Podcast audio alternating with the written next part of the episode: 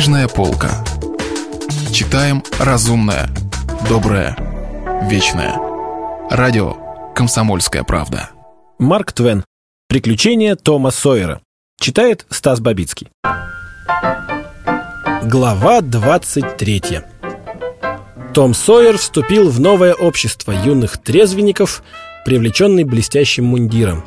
Он дал слово не курить, не жевать табак, не употреблять бранных слов, пока состоит в этом обществе. И тут же сделал новое открытие. А именно, стоит только дать слово чего-нибудь не делать, как непременно этого и захочется. Совсем скоро Тому ужасно захотелось курить и ругаться.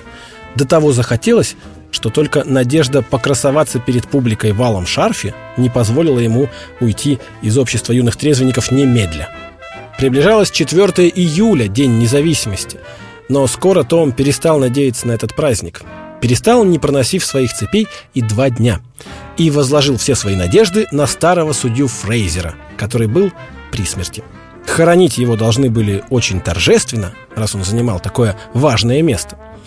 И дня три Том усиленно интересовался здоровьем судьи Фрейзера и жадно ловил каждый слух о нем – Иногда судья подавал надежды, и настолько, что Том даже вытаскивал все свои регалии и любовался на себя в зеркало. Но на судью никак нельзя было положиться. То ему становилось лучше, то хуже. Наконец объявили, что дело пошло на поправку, и потом, что судья выздоравливает. Том был очень недоволен и, чувствуя себя обиженным, сейчас же подал в отставку. В ту же ночь судье опять стало хуже, и он скончался. И Том решил никогда никому больше не верить. Похороны были великолепные. Юные трезвенники участвовали в церемонии с таким блеском, что бывший член их общества чуть не умер от зависти. Но все-таки Том опять был свободен и в этом находил утешение. Теперь он мог и курить, и ругаться, но к его удивлению оказалось, что ему этого не хочется. От одной мысли, что это теперь можно – пропадала всякая охота и всякий интерес.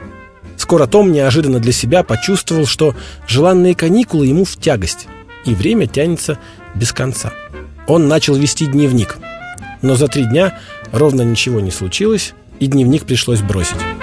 В город приехал негритянский оркестр и произвел на всех сильное впечатление. Том и Джо Гарпер тоже набрали себе команду музыкантов, и два дня были счастливы. Даже славное 4 июля вышло не совсем удачным, потому что дождик лил как из ведра, процессия не состоялась, а величайший человек в мире, как полагал Том, настоящий сенатор Соединенных Штатов Бентон, ужасно разочаровал его. Он оказался не в 25 футов ростом, а много меньше. Приехал цирк.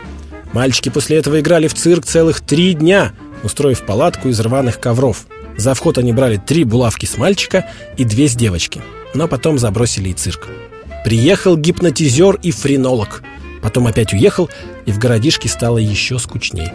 У мальчиков и девочек несколько раз бывали вечеринки, но так редко, что после веселья еще труднее становилось переносить зияющую пустоту от одной вечеринки до другой. Бекки Тэтчер уехала на каникулы к родителям в Константинополь, и в жизни совсем не осталось ничего хорошего. Страшная тайна убийства доктора Робинсона постоянно тяготела над мальчиком. Она изводила его как язва, непрестанно и мучительно. А потом Том заболел корью. Две долгие недели он пролежал в заключении, отрешенный от мира и от всего, что в нем происходит.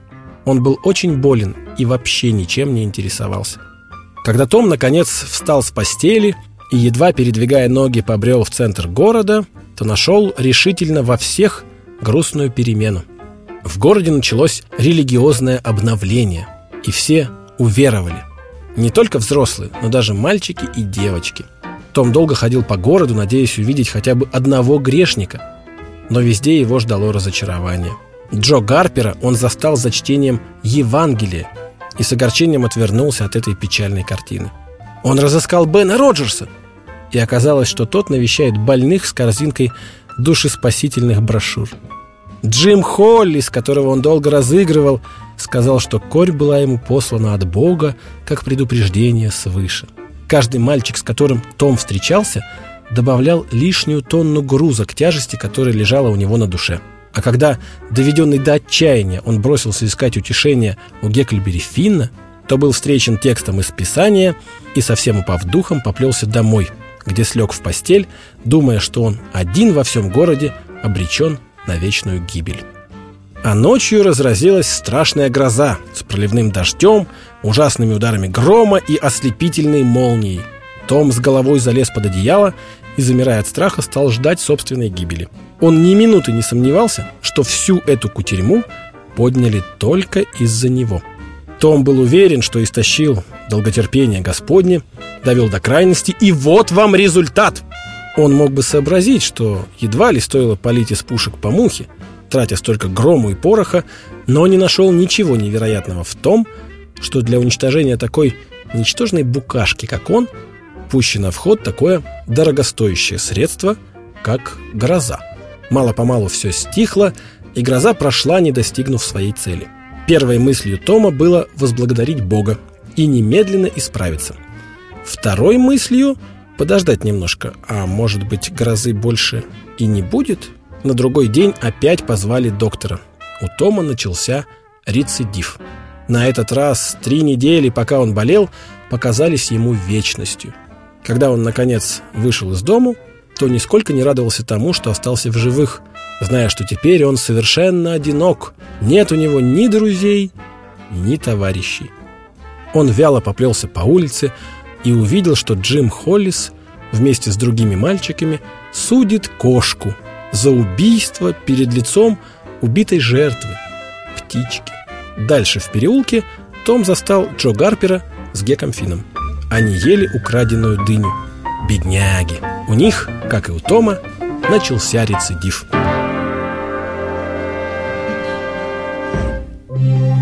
Если вы пропустили главу любимого произведения или хотите послушать книгу целиком, добро пожаловать к нам на сайт kp.ru слэш радио раздел «Книжная полка». Книжная полка. Читаем разумное, доброе, вечное.